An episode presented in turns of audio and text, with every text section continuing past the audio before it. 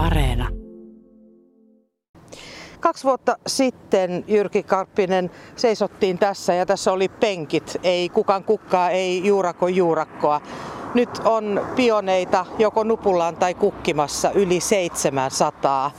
Miltä tämä nyt tässä kohtaa sun mielestä näyttää?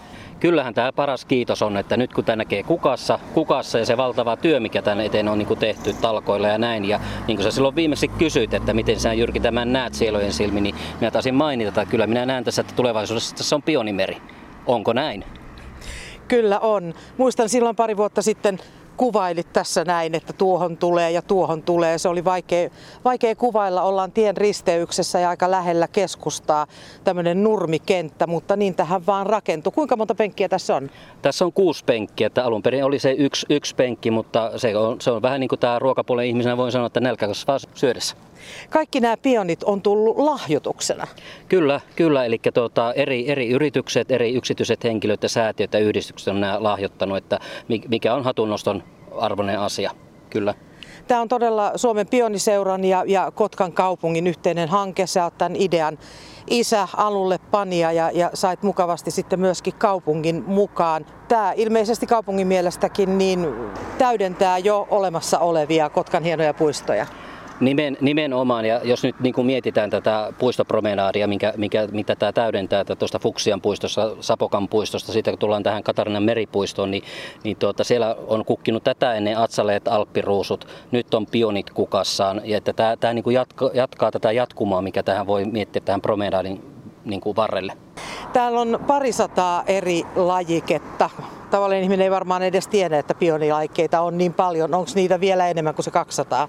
On, siis, on, on, siis pioneita on tuhansia, tuhansia että niin kuin rekisteröityjä on, on se muuta, muutama tuhat, mutta sitten niin kuin sanotaan, että jos siemenkasvatusta ja näin, niin ne on aina niin kuin omia lajikkeita. On, on niitä. Että, ja se, mikä meitä on moni ohikulkija tässä näin kysynyt, että voiko näitä olla näin paljon, että kun on totuttu siihen, että se on se hörsöpallo, punainen, valkoinen ja sitten se vaaleanpunainen mummonpioni, niin kyllä näitä on. Täällä on ihan vastikään myöskin tuotu yksi harvinaisuus, joka valitettavasti on jo kukkinut. Joo, kyllä. Eli suomalaisen, suomalaisten henkilöiden jalostama Rea Peltola ja Vesa Koivun tekemä tämmöinen alkajapioni, mikä rekisteröitiin pionirekisteriin viime vuonna. Eli pionita on rekisteröity tuonne Yhdysvalloissa, on se pionirekisteri, niin sinne. Ja tämä on ihan hatunnostoinen asia, että suomalaiset niin harrastajat on tämmöisen, tämmöisen homman niin kuin tehnyt, että hattua saa nostaa. Ja se tosiaan löytyy tätä penkistä kuusi meillä. No jos lajeja on 200, niin onko täällä myöskin sitten muita niin sanotusti harvinaisuuksia, joita ei ehkä jokaisesta kotipenkistä löydy?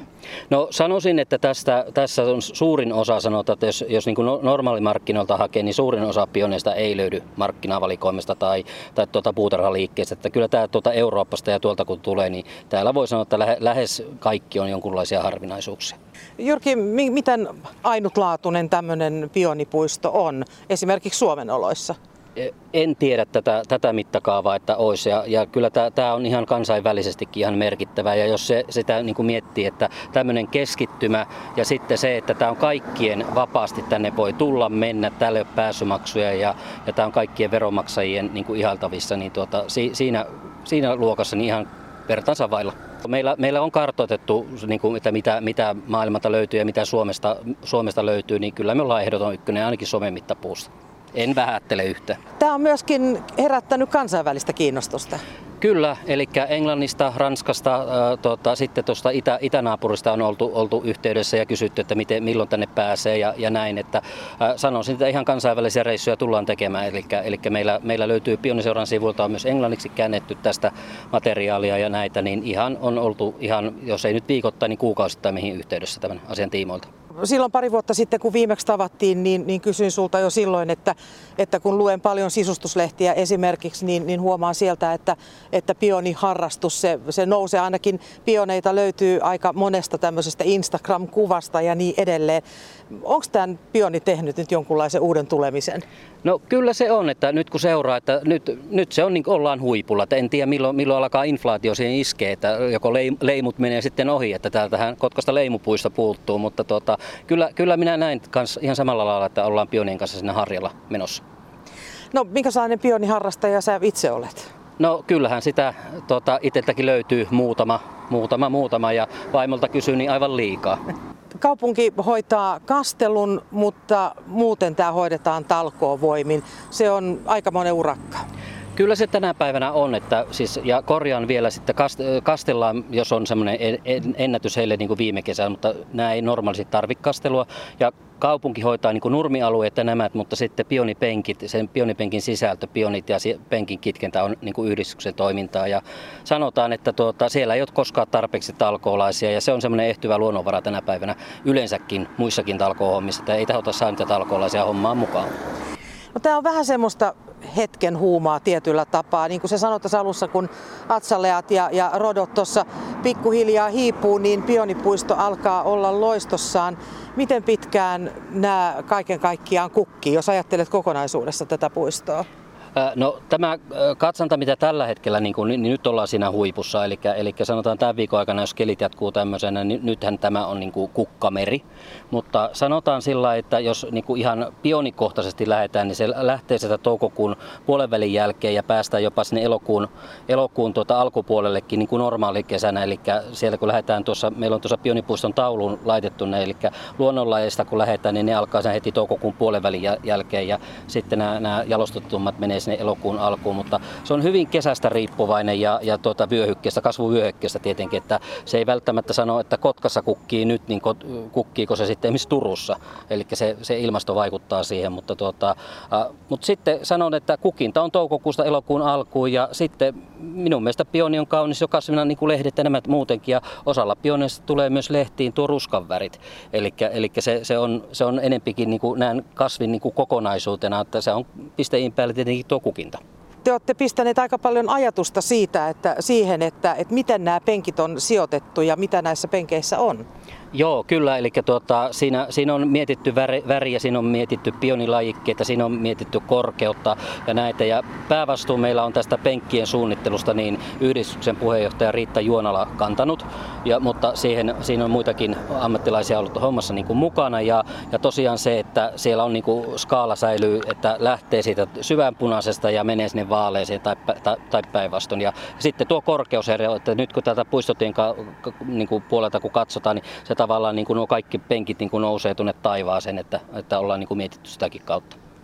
Ja etenkin tässä, jotka on tässä puistotien varrella nämä kaksi pitkää, pitkää reunakivin katettua penkkiä, niin, niin näillä on myöskin tämmöinen historiallinen näkökulma. Joo, kyllä, että se oli niin hieno tämä paikka, että niin kuin yleensäkin tämä pionipuisto on pioneille ihan, ihan loistava paikka. Ja sitten me haluttiin seurana kunnioittaa, kun tässä samalla alueella on tuo ruutikellari, mikä on Kotkan toiseksi vanhin rakennus, niin siihen, sen vuoksi haluttiin tähän toiseen ykköspenkkiin nimenomaan tuonne ruutikellarin päähän niin valita 1800-luvulla jalostettuja pioneita. Eli sitten ne vuosiluvut näkee siellä, kun on pioneille laitettu ne nimikyltit, niin siellä näkyy jalostajan nimi ja vuosiluku samalla rivillä. Te saitte viime viikolla myöskin nimikkopionin tähän penkkiin.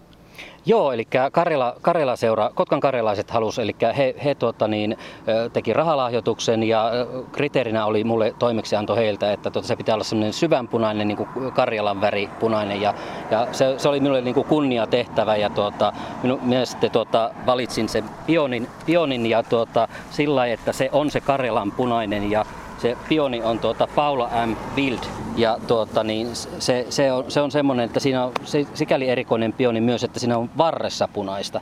Ja sitä on luonnehdittu tätä pionia tuota, niin tuolla pionipiirissä, että jos ei kaunein, niin lähes kaunein punainen pioni. Ja se, että miksi se on kaunis, niin se pitää sen punaisen värin loppuun asti. Että aika moni pioni, täällä punainen pioni, kun täällä seuraa sitä kukintaa, niin vanhetessa alkaa haalistumaan. Mutta tämä on siitä, siitä ryhdikäs pioni, että se pitää kyllä värin sitten loppuun asti. No Jyrki Karppinen, tämä on pikkasen laajentunut alkuperäissuunnitelmasta sattuneiden syiden vuoksi tämä puisto. Kyllä, kyllä. Eli tarkoitus oli tämä yksi penkki, penkki laittaa ja tähän tuli se kuusi, mutta tuota, a, nyt, nyt, tämä on niin sanotusti penkkien osalta, että tämä on suojelualuetta, niin, niin tuota, penkkien osalta tämä on nyt tapissaan ja nyt sitten niin kuin pohditaan ja katsotaan, että miten, miten täällä lähtee kasvu etenemään ja näin. Ja sitten, että onko, onko paikkaa uusille lajikkeille, eli, eli tuota, sitten, että korvataanko jotakin esimerkiksi kuolleita pioneita tai, tai sitten jotain, jotain muita, mitä on useampi. Että lähtökohtaan meillä oli sillä, että me saan yhtä lajiketta tänne aina kolme kappaletta ja se, sen myötä sitten lajikkeita useampi, mutta tuota, se nyt sitten aika näyttää. No silloin aluksi pari vuotta sitten oli puhetta tuhannesta pionista, nyt on yli 700. miten, mitäs, niille lopu, mitäs ne loput 300? Onko toivoa, että ensi vuonna tai kahden vuoden päästä olisi se tuhat täynnä? No koskaan ei saa sanoa, että ei, mutta tuota, katsotaan, että tällä, tällä, tällä hetkellä niin tuota, keskitytään nyt näihin.